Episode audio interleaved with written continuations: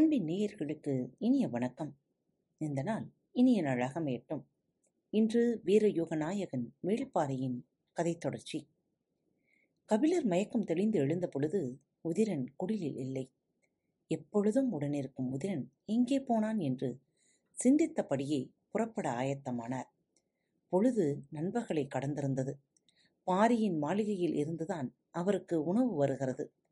செய்தி சொல்லி அனுப்பும் முதிரன் எங்கே போனான் என்பது தெரியாததால் அவ்வழி வந்த வீரனிடம் சொல்லி அனுப்பினார்.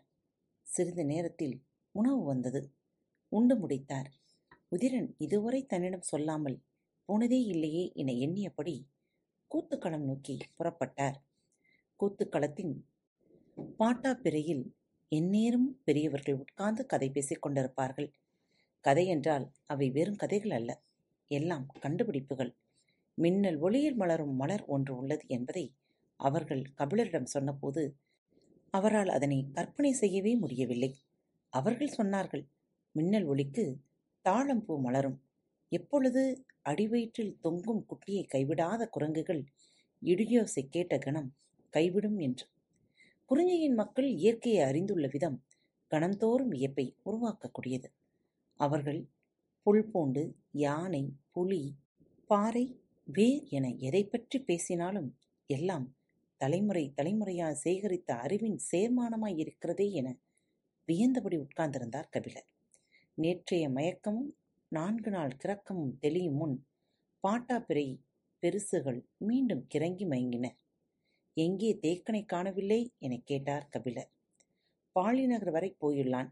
இன்னும் சிறிது நேரத்தில் வந்து விடுவான் என்று சொன்னார் தேக்கனின் வயதொத்த பெரியவர். உடனிருந்த இன்னொருவர் சொன்னார் வழக்கமாக மேல் மாடத்தில் தானே சந்திப்பீர்கள்? நீங்கள் அங்கே போங்கள் அவன் வந்ததும் அனுப்பி வைக்கிறோம். பதிலை கேட்ட கபிலர் மறுத்து தலையாட்டியபடி கூறினார் இல்லை அங்கே போனால் குவளை கையில் எடுக்காமல் பேச முடிவதில்லை.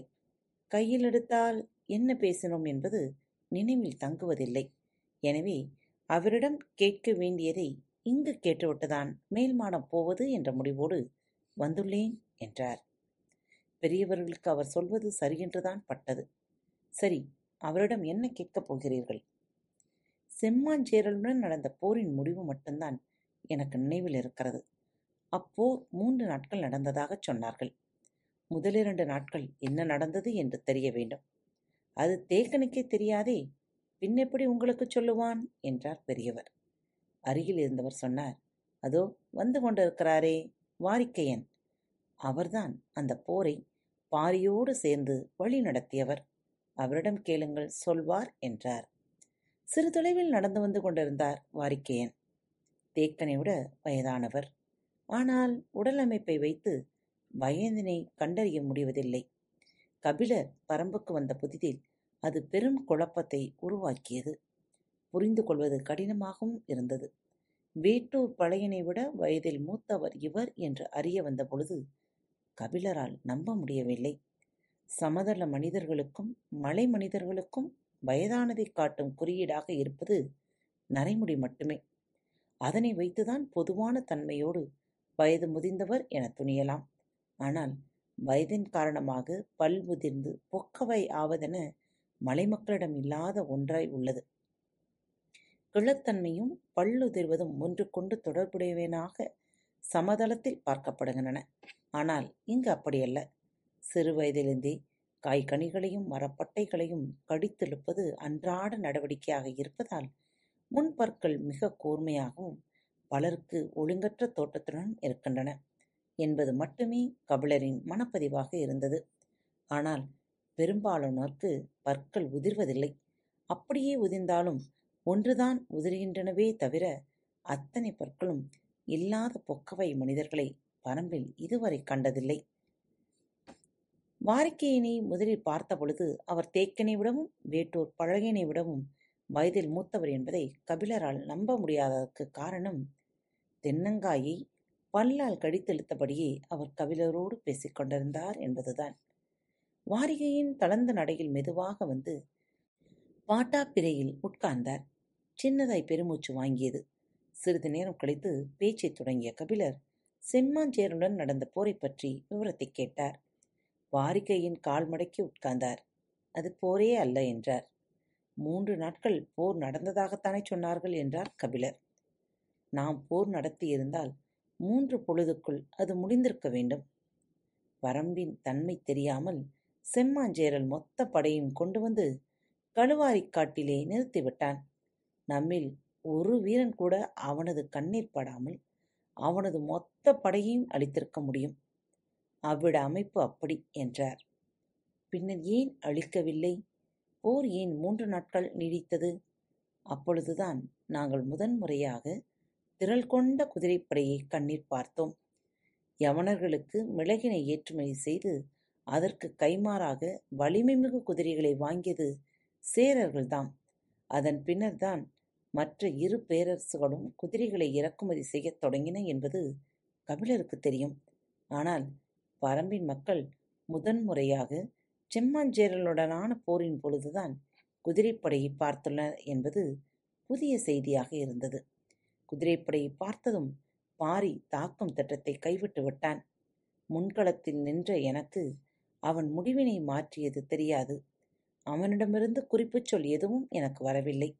நான் பாறையின் உச்சி மறைப்புகளில் சிறு படையோடு நின்று கொண்டிருந்தேன். பாரியிடமிருந்து எவ்வித ஓசையும் கேட்கவில்லை. செம்மாஞ்சேரலின் படை எங்களை கடந்து முன்னுக்கு போய்க் கொண்டிருந்தது. நாங்கள் பாறையின் மேல் மறைப்புகளில் நின்றிருந்தோம். பாரி மொத்த படையையும் பின்னுக்கு நகர்த்தி உள்காட்டுக்குள் போய்விட்டான். செம்மாஞ்சேரலும் தொடர்ந்து போய்க் கொண்டிருந்தான். அவனது குதிரைப்படை மிக வலிமையானது. எனவேதான் அவன் துணிந்து காட்டுக்குள் நுழைந்து கொண்டிருந்தான். குதிரைகள் ஒன்றுக்கு கூட சேதாரமாகக் கூடாது.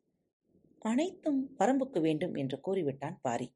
திட்டத்தை அதற்கு தகுந்தாற்போல் மற்றவர்கள் மாற்றிவிட்டார்கள். பாரி ஏன் படையை பின்னால் நகர்த்திப் போகிறான் என்று புரியாத குழப்பத்தில் நான் இருந்தேன். கழுவாரிக்காடு இப்புதிய திட்டத்துக்கு ஏற்ற இடமல்ல. குதிரையின் மீதுள்ள வீரர்களை தாக்கி குதிரையை கைப்பற்றுவதற்கு பொருத்தமான இடம் இடப்புறம் இருந்த சருகுமலை குன்றுதான். எனவே செம்மாஞ்சேரலின் படையை அப்பக்கம் வரவைக்க வேண்டும் என பாரி சிந்தித்துள்ளான். இது எதுவும் எங்களுக்கு தெரியாது. நாங்கள் பாறையின் உச்சி மறைப்பிலேயே காத்திருந்தோம். திடீரென கூவல் குடியினரின் ஓசை கேட்கத் தொடங்கியது. அது பின்புறம் ஓடுவதற்கான குறிப்பு சொல்லும் ஓசை. இந்த ஓசை ஏன் கேட்கிறது என்று சிறு தயக்கம் ஏற்பட்டது. ஆனால் போர்க்களத்தில் தயங்குவதற்கெல்லாம் இடமில்லை. சரி என பாறையின் உச்சியிலிருந்து கீழிறங்கி பின்புறம் செல்லத் தொடங்கிய பொழுதுதான் செம்மாஞ்சேரலின் வீரர்கள் எங்களை பார்த்தனர். நாங்கள் பின்புறமாக போவது தெரிந்ததும் குதிரைப்படையினர் ஒரு பிரிவினை எங்களை நோக்கி ஏவினான் செம்மாஞ்சேரல் குதிரைகள் பாய்ந்து வந்தன. அப்பொழுதுதான் தெரிந்தது குதிரை ஓட்டம் என்றால் என்னவென்று. நாங்கள் உயிர் பிழைப்பதே பெரும்பாடாகிவிட்டது. எப்பக்கம் திரும்பி ஓடினாலும் பாய்ந்து வந்து கொண்டிருந்தனர் சேர வீரர்கள். ஆளுயர ஈட்டியோடு நான்கு கால் பாய்ச்சலில் வரும் வீரனிடம் எவ்வளவு நேரம் ஓடி தப்பிக்க? பாறையின் மேல் இருந்திருந்தால் அவர்கள் அனைவரையும் ஒரு பொழுதில் அளித்திருப்பேன் ஆனால் தந்தரையில் என்ன செய்ய முடியும்? என்னிடம் இருந்தவர்கள் மிக குறைந்த வீரர்களே. விரட்டி வந்தவர்கள் நான்கு மடங்கு அதிக வீரர்கள். நாங்கள் யாரும் தப்பி பிழைக்கப் போவதில்லை என்றுதான் தோன்றியது. பாறையின் உச்சியில் பாதுகாப்பாகத்தான் இருந்தோம். ஏன் கீழே இறங்கி ஓடவிட்டான் பாரி என்ற குழப்பம் வேறு. மனதுக்குள் ஓடிக்கொண்டே இருந்தது. குதிரை வீரர்கள் மிக அருகில் வந்துவிட்டார்கள் அப்பொழுதுதான் சருகுமலையின் இடப்புற பிளவிலிருந்து கூவல் கொடியினர் குறிப்பு சொல் ஓசை கேட்டது. அப்பக்கம் வரச் சொல்வது அறிந்து அதனை நோக்கி முடிந்தவரை வேகம் கொண்டு ஓடினோம். பிளவினை உயிரோடு தாண்ட முடியும் என்ற நம்பிக்கை அடுத்தடுத்த அடியில் குறைந்து கொண்டே வந்தது. எண்ணி பார்க்க முடியாத வேகத்தில் குதிரைகள் வந்து கொண்டிருந்தன.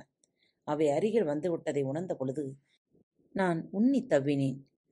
அவை என்னை கடந்து தாவி பாய்ந்தன. கன நேரம் எனக்கு எதுவும் புரியவில்லை. சற்று நேரம் கழித்துதான் புரிந்தது பாய்ந்து செல்லும் குதிரைகளின் மீது வீரர்கள் யாரும் இல்லை. கடவின் இருபுறம் இருந்தும் பரம்பு வீரர்கள் குதிரையின் மீது அமர்ந்திருந்த எதிரிகளை வீழ்த்து முடித்தனர். சிறிய காயம் கூட இன்றி குதிரைகள் காட்டுக்குள் ஓடிக்கொண்டிருந்தன. இரண்டு நாள்களும் இப்படி வெவ்வேறு உத்திகளை பயன்படுத்தி பெரும்பகுதி குதிரைகளை கைப்பற்றினோம். இனி குதிரைகளை கைப்பற்ற முடியாது என்ற நிலையில்தான் தாக்குதல் போரினை நடத்தினான் பாரி. மூன்றாம் நாள் உச்சி பொழுதை தொடங்கிய போர் மாலைக்குள் முடிவுக்கு வந்தது என்றான் வாரிக்கையன். இத்தனை குதிரைகள் பரம்பில் இருப்பது எப்படி என்பது பரம்புக்கு வந்த நாளிலிருந்து கபிலரின் மனதிலிருந்த கேள்விதான். எதிர்பாராத நேரத்தில் விடை கிடைத்தது. வாரிகையின் செம்மாஞ்சலுடன் போரினை சொல்லி முடித்ததும் அருகிலிருந்து பெரியவர் கைப்பற்றிய குதிரைகளை காட்டின் தன்மைக்கு ஏற்ப எப்படியெல்லாம் பயிற்றுவித்தோம் என்பதனையும் இத்தனை ஆண்டுகளில் குதிரைகளின் எண்ணிக்கை பல மடங்கு அதிகரித்ததற்கான காரணத்தையும் விரிவாக விளக்கினார். எதிர்பாராத பல செய்திகள் கபிலருக்கு கிடைத்தன. அவர் வாரிக்கையன் சொல்வதை முழுமையாக கேட்டு முடித்தார். நடந்ததை சொல்லி முடித்தபின் சிறிது நேரத்தில் புதிய கேள்வி ஒன்று மேலெழுந்து வந்தது. தேக்கன் ஏன் அப்போரில் கலந்து கொள்ளவில்லை? யாரும் இதனை எதிர்பார்க்கவில்லை? கபிலர் போரை அறிந்து கொள்ளும் ஆர்வத்தில்தான் கேட்கிறார் என்றுதான் விளக்கமாக கூறினார்கள். ஆனால் சொல்லப்பட்ட பதிலுக்குள்ளிருந்து தாங்கள் சந்திக்க விரும்பாத ஒரு கேள்வி மேலெழும் என்று யாரும் நினைக்கவில்லை. அனைவரும் சற்றே அமைதியாயினர். கபிலருக்கு காரணம் புரியவில்லை. வாரிக்கையின் சொல்லட்டும் என்று மற்றவர்கள் காத்திருக்கிறார்களோ என்றுதான் முதலில் நினைத்தார். ஆனால் வாரிக்கையின் எதுவும் சொல்வது போல் இல்லை. அமைதியே நீடித்தது. உங்களின் வலதுகால் நடுவிரல் பிறக்கும் போதே இப்படித்தான் சிறுத்து மடங்கி இருந்ததா என்று கேட்டார் எதிலிருந்த பெரியவர். அனைவரும் இந்த உண்மையை பகிர்ந்து கொள்ள மறுக்கின்றனர். அதனாலேயே வேறு ஒன்றை பற்றி பேச விருப்பப்பட்டு எனது விரலை பற்றுகின்றனர் என கபிலருக்கு தெரிந்தது. விரலை பற்றிய பின்னர் பேசுவோம். தேக்கன் ஏன் போரிலே ஈடுபடவில்லை என மீண்டும் கேட்டார். விரல் பற்றி விளக்கம் கேட்ட பெரியவர்தான் சொன்னார். பூண்டு பானம் கிடைத்து ஊரே மகிழ்ந்திருக்கும் பொழுது அதனை நினைவுபடுத்த வேண்டாமே என்றுதான் சொல்லி வார்த்தையை முடிக்காமல் இழுத்தார். எல்லோர் மனதையும் கவலை கொள்ளச் செய்யும் கேள்வியாக இது இருக்கும் என கபிலர் எதிர்பார்க்கவில்லை. அப்படியென்றால் வேண்டாம் என்று அவர் முடிவுக்கு போகும்போது வாரிகையின் தொடங்கினார். காட்டை நாம் ஒருபோதும் அறிந்து கொள்ள முடியாது. இவ்விடம் இந்த பதிலை எதிர்பார்க்கவில்லை கபிலர். இந்த உண்மை நமக்கு தெரியும். அவ்வப்போது இயற்கை நமக்கு தாங்க முடியாத துயரத்தை கொடுத்து இவ்வுண்மையை நினைவீட்டிக் கொண்டே இருக்கிறது என்றார் வாரிக்கையன் கபிலர் சற்றே அதிர்ந்தபடி அவர் சொல்வதைக் கேட்டார். தேக்கனின் மூன்று மகன்களும் உயிரோடு இருந்தனர் என்று தொடங்கினார். வாரிக்கையன் தேக்கனுக்கு மகன்கள் இருந்ததையே கேள்விப்பட்டிராத கபிலருக்கு வாரிக்கையன் கூறிய சொற்கள் நெஞ்சில் யானை மிதித்தது போல் இருந்தது. மூத்தவன் இளவயதுக்காரன் மற்ற இருவரும் சிறுவர்கள். வழக்கம் போல சிறுவர்கள் எவ்வுயிரைச் சுற்றி எங்கும் விளையாடிக்கொண்டு தெரிவார்கள் திரிவார்கள். விளையாட்டில் வழி மாறி சென்றார்களா அல்லது தெரிந்தே சற்று உள்ளே போய் விளையாடுவோம் என்று போனார்களா என்பது விளங்கவில்லை. சிறுவர்கள் இருவரும் அடுத்த குன்றை கடந்து கீழ்த்திசையில் இறங்கியிருக்கிறார்கள். தாகம் எடுக்கிறதென்று நீரோடையில் நீர் அருந்திவிட்டு கரையேறி சிறு தொலைவு போயிருக்கிறார்கள். நடுத்தரமான மரம் ஒன்றின் கீழ் இளைப்பார அமர்ந்திருக்கிறார்கள். பொழுது மாலையை கடந்தும் அவர்கள் ஊர் திரும்பவில்லை. நேரமாக எங்களுக்கு ஐயம் கூட தொடங்கியது. இரவு பந்தமேந்தி ஆளுக்கொரு புறம் தேடத் தொடங்கினோம். பூச்சிகள் விலங்குகள் பறவைகள் நாகங்கள் என எத்தனையோ வகைகள் குழந்தைகளுக்கு ஆபத்து வரலாம். ஆனாலும் இருவர் சேர்ந்து போனதால் எப்படியும் வந்து விடுவார்கள் என்ற நம்பிக்கை இருந்தது. இரவு முழுதும் தேடியும் அவர்களை கண்டறிய முடியவில்லை. மறுநாள் காலை மீண்டும் பல குழுக்களாக பிரிந்து காட்டுக்குள் போனோம். பொழுது சொல்லி புறப்பட்டு போனோம். தேக்கன் ஒரு குழுவில் போனான். நான் ஒரு குழுவில் போனேன். பாரி ஒரு பக்கம் போனான். முடியன் ஒரு குழுவில் போனான்.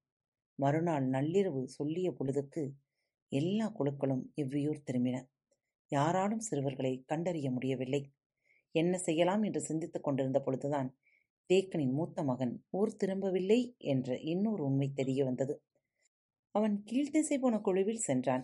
அப்பகுதியில்தான் ஏதோ ஆபத்து இருக்கிறது என்ற முடிவுக்கு வந்தோம். அனைவரும் அப்பகுதிக்கு போகலாம் என புறப்பட்ட பொழுது செம்மாஞ்சேரின் படை புறப்பட்ட செய்தி வந்து சேர்ந்தது. வேறு வழியில்லாமல் எங்கள் எல்லோரையும் போருக்கு அனுப்பி வைத்துவிட்டு தேக்கன் மட்டும் சில வீரர்களோடு அத்திசை நோக்கி போனான். இரண்டு நாட்கள் தேடியிருக்கின்றனர் எதுவும் அறிய முடியவில்லை. குகைகள் பிளவுகள் பள்ளத்தாக்குகள் பெருமர புடவுகள் அடற்புதர்கள் என எல்லா இடங்களிலும் தேடியுள்ளனர். அவர்களுக்கு எந்த தடயமும் கிடைக்கவில்லை. நாள் ஆக ஆக தேக்கனுக்கு நம்பிக்கை கூட தொடங்கியது. ஒருவேளை அவர்கள் இறந்திருப்பார்களே ஆனால் அந்த உடல்களை தின்ன கழுகுகளும் இன்ன பிற பறவைகளும் வட்டமிடத் தொடங்கியிருக்க வேண்டும். சிறுவர்கள் இருவரும் ஒரே நாளில்தான் தொலைந்துள்ளனர். எனவே இந்த மூன்று குன்றுகளை தாண்டி அவர்கள் போயிருக்க முடியாது. இப்பகுதியில் பறக்கும் பறவைகளை வைத்து நம்மால் எளிதில் கண்டறிந்து விட முடியும். ஆனால் இங்கே ஊனுண்ணும் பறவை எதுவும் தென்படவில்லை. எனவே அவர்கள் இறக்கவில்லை. ஏதோ ஆபத்தில் சிக்கியுள்ளனர் என்ற முடிவுக்குப் போனான். என்ன ஆபத்து என்பதை ஊகிக்க முடியவில்லை. இம்மூன்று குன்றுகளில் பெரும்பாறை பிளவோ ஆற்றுப் பள்ளங்களோ எதுவும் இல்லை வேறெங்கு சிக்கியிருப்பார்கள் எனத் தெரியாமல் திகைத்த பொழுதுதான் நடுத்தரமான மரம் ஒன்றின் அடிவாரத்தில் மூவரும் கிடப்பதை வீரர்கள் பார்த்துள்ளனர். தொலைவில் அதனை பார்த்தவுடன் ஓசை எழுப்பி தேக்கனுக்கு கூறியுள்ளனர். கதையை சொல்லிக் இந்த வாரிக்கையின் வார்த்தைகளை தொடராமல் நிறுத்தினார். கேட்டுக்கொண்டிருந்த கபிலர் மூச்சனையானது போல் இருந்தார். தேக்கன்தான் காடறிந்த பேராசன் என்பதை பரம்பே உணர்ந்த கணம் அதுதான் என்றார். கபிலருக்கு விளங்கவில்லை. சற்று மூச்சு வாங்கியபடி வாரிகையின் தொடர்ந்தார். மகன்கள் மூவரும் ஒரே மர அடிவாரத்தில் கிடப்பதை பார்த்தவுடன் யாராக இருந்தாலும் ஓடிப்போய் தூக்கியிருப்போம் ஆனால் தொலைவிலிருந்து பார்த்த கணமே தேக்கன் கொடுத்த முதல் குரல் யாரும் அருகில் போகாதே என்பதுதான். வீரர்கள் அப்படி அப்படியே நின்றுள்ளனர். தேக்கன் மிக தள்ளி நின்று அம்மரத்தையே பார்த்துள்ளான். காற்றில் சற்றே வீச்சம் ஏறியிருந்தது. அவர்கள் இறந்து விட்டனர் என்பதை முடிவு செய்துள்ளான். இறந்தவர்களின் உடலை காட்டுயிரினங்கள் பொழுதுக்குள் இல்லாமல் செய்துவிடும். ஆனால் இவ்வுடல்களை எதுவும் ஒன்றும் செய்யவில்லையே ஏன்? தந்தை என்பதை மறந்து மறுகணமே தேக்கனாய் நின்றுள்ளான். கண்ணீர் மேலேற இடம் தராமல் காரணங்களையே சிந்தித்துள்ளான். அத்தனையும் மீறி சில வீரர்கள் அருகில் செல்ல முனைந்த பொழுது கடும் கோபத்தோடு தடுத்துள்ளான் தேக்கன் மட்டுமன்று. எவ்வியூரில் இருக்கும் யாரும் நம்ப முடியாத உண்மை ஒன்று வெளிவரத் தொடங்கியுள்ளது. அங்கு நின்றிருந்த ஆட்கொள்ளி மரம் பலா இலை போல விரிந்த இலையினையுடையது. அதன் முனை முழுவதும் சுனை சுனையாய் இருக்கும். மெல்லிய முள்ளினை போன்ற அச்சுனை காற்றிலே உதிர்ந்து கொண்டே இருக்கும். யாராவது அருகில் போனால் அச்சுனை உடலிலே படும். பட்டவுடன் அரிப்பெடுக்கும். நாம் கையை வைத்து தேய்ப்போம். தேய்த்தவுடன் அது உள்ளே போய் குருதியில் கலக்கும். அந்த சுனையின் நஞ்சு கொடுமையும் கொடுமையானது. கன நேரத்தில் மூச்சரையாகும் அதன் கிளையில் எந்த ஒரு பறவையும் அமராது. தப்பித் தவறி ஏதாவது ஒரு பறவை அமர்ந்தால் அமர்ந்த கணமே செத்து விழுந்துவிடும். உற்று பார்த்ததால்தான் அதன் எலும்புகள் இலைகளுக்கு இடையே சிக்கியிருப்பது தெரியும். இக்கொடிய மரம் பரம்பில் எங்கு இருக்கிறது என்பதை எல்லோரும் அறிவோம். சிறு வயதிலிருந்தே அவ்விடத்தைச் சொல்லியே குழந்தைகளை வளர்க்கிறோம். ஆனால் எங்கள் யாராலும் அறிய முடியாத உண்மை என்னவென்றால் எவ்வியூரின் மிக அருகில் இரண்டாம் குன்றில் ஆட்கொள்ளி ஒன்று இவ்வளவு பெரிதாக வளர்ந்திருக்கிறது என்பதுதான். பறவைகள் எதுவும் இம்மரத்தில் தங்குவதில்லை என்பதால் இதன் விதைகள் எளிதில் பரவுவதில்லை. ஏற்கனவே இருக்கும் மரத்தை சுற்றிதான் மற்றொரு மரம் முளைக்கத் தொடங்கும். பரம்பு மலையில் எட்டு இடங்களில் ஆட்கொள்ளி மரங்கள் உண்டு. ஆனால் எவ்வித தொடர்பும் இல்லாமல் தனித்த மரம் ஒன்று இவ்விடம் எப்படி முளைத்தது என்பது இன்று வரை எங்களுக்கு தெரியவில்லை. அதன் ஒற்றை விதை எவ்விடம் எப்படி வந்து சேர்ந்தது என்பது பெரும் வினா. நீரோட்ட பாதை அல்ல இது. எனவே நீர் அடித்து வந்திருக்க வாய்ப்பில்லை. ஏதோ ஒரு விலங்கோ பறவையோ அந்த கனியை உண்ணக்கூடியதாக இருக்க வேண்டும். அதனால்தான் அதன் விதை இவ்விடம் வந்திருக்க வேண்டும். இவையெல்லாம் தேக்கன் தொடர்ந்து எங்களிடம் சொல்லியது அவன் மரணத்தின் துயரை மரத்தை வெல்லும் அறிவாக மாற்ற முயன்று கொண்டிருந்தான்.